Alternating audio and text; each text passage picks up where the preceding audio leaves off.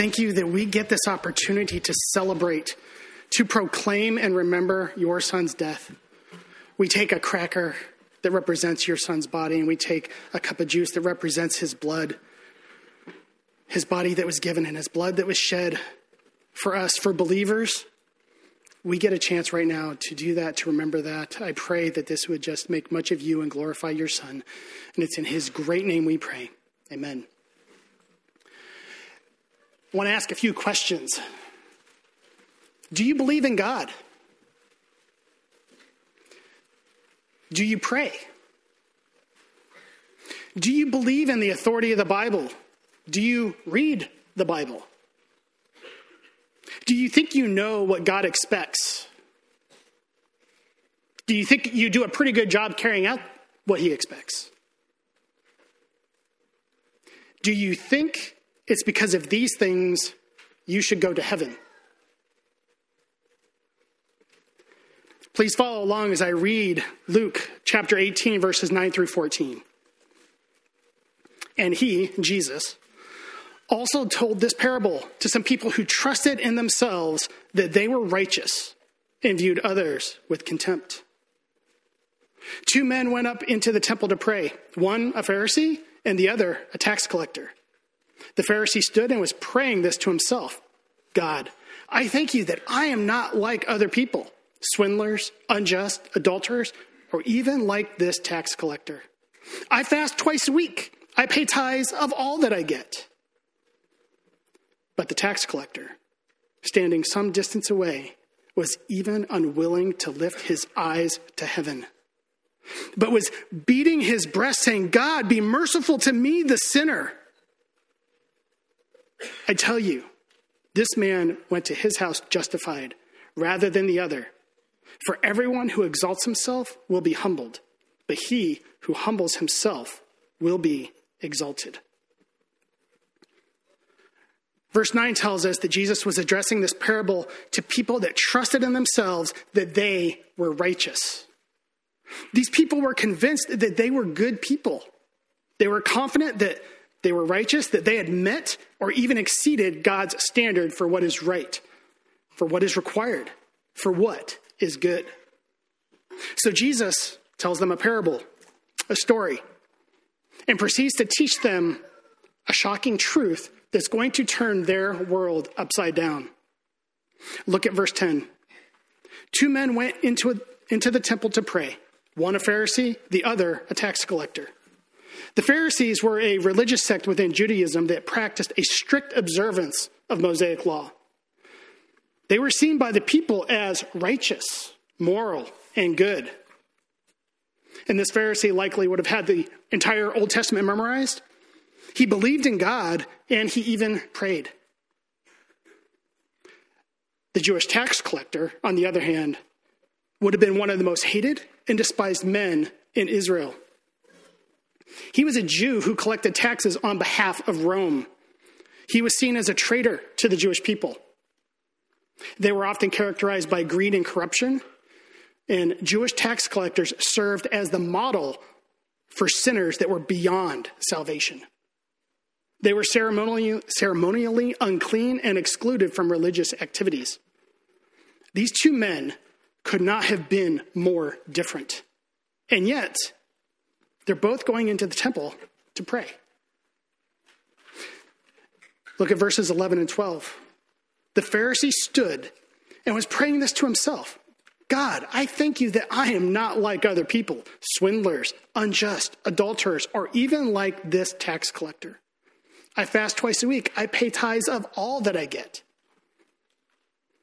This Pharisee is telling God how good he is.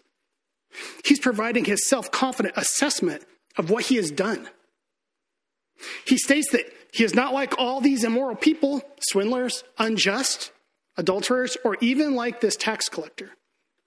Not only that, he states how he even went beyond what the law requires. I fast twice a week. I pay tithes of all that I get. He's saying, not only do I fast on the Day of Atonement as the law requires, I fast twice a week. God, look at me. Isn't that impressive? And in verse 13, the tax collector provides a striking contrast to the Pharisee. But the tax collector, standing some distance away, was even unwilling to lift his eyes to heaven. The tax collector recognized his unworthiness, his sinfulness. He stood far off, and his posture, he hung his head in shame. He could not even lift his eyes to heaven. And verse 13 continues, and he was beating his breast, saying, God, be merciful to me, the sinner. He emphatically begs God to be merciful. And that word for mercy here is not simply showing mercy, that's a different word. But this word has to do with propitiation. Be propitiated towards me.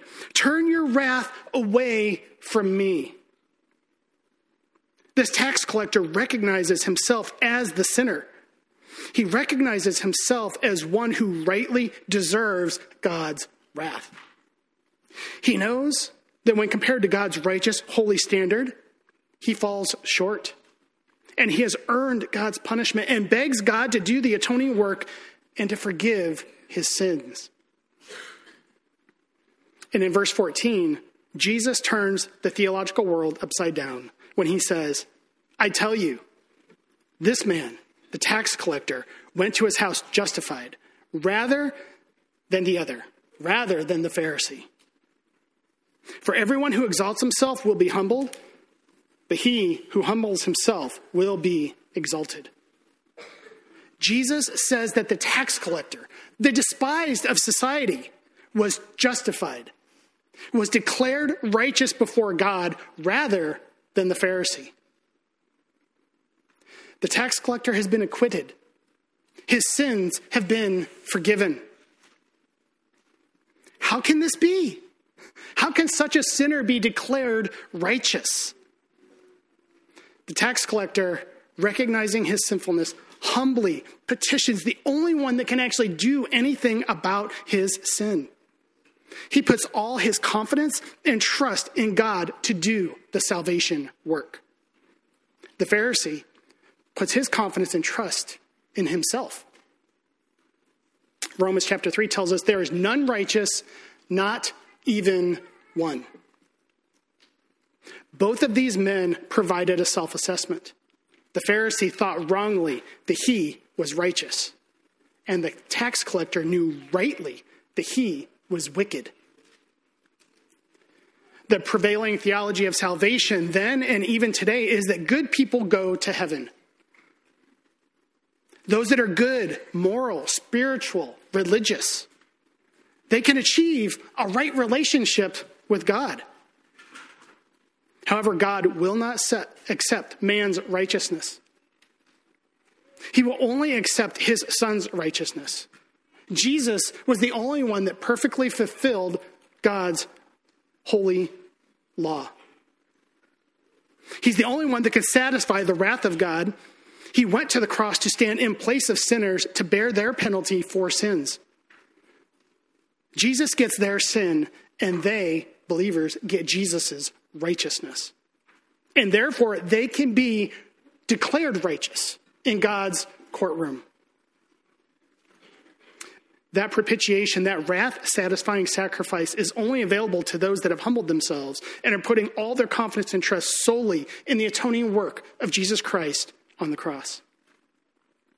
If you're here today and you don't believe what I've just been talking about, if you're not putting your trust and confidence in Christ alone, then we ask that when these elements come by, that you would simply just pass the tray. This is a, a family time to remember Jesus and to proclaim what he has done on the cross. We're glad that you're here. We glad, we're glad that you get to hear these truths. But right now, you're trusting in something other than Christ alone and that has eternal consequences. Please talk to me or any of the other pastors or perhaps the person that brought you. We would love to talk to you about what Jesus' righteousness accomplishes. Believer, remember God's saving work in your life. Remember where your only hope is actually found. Remember Jesus on the cross and his atoning work and what it accomplished for you. And when your hearts are prepared, please go ahead and take communion on your own, and I will come back up and close our time in prayer.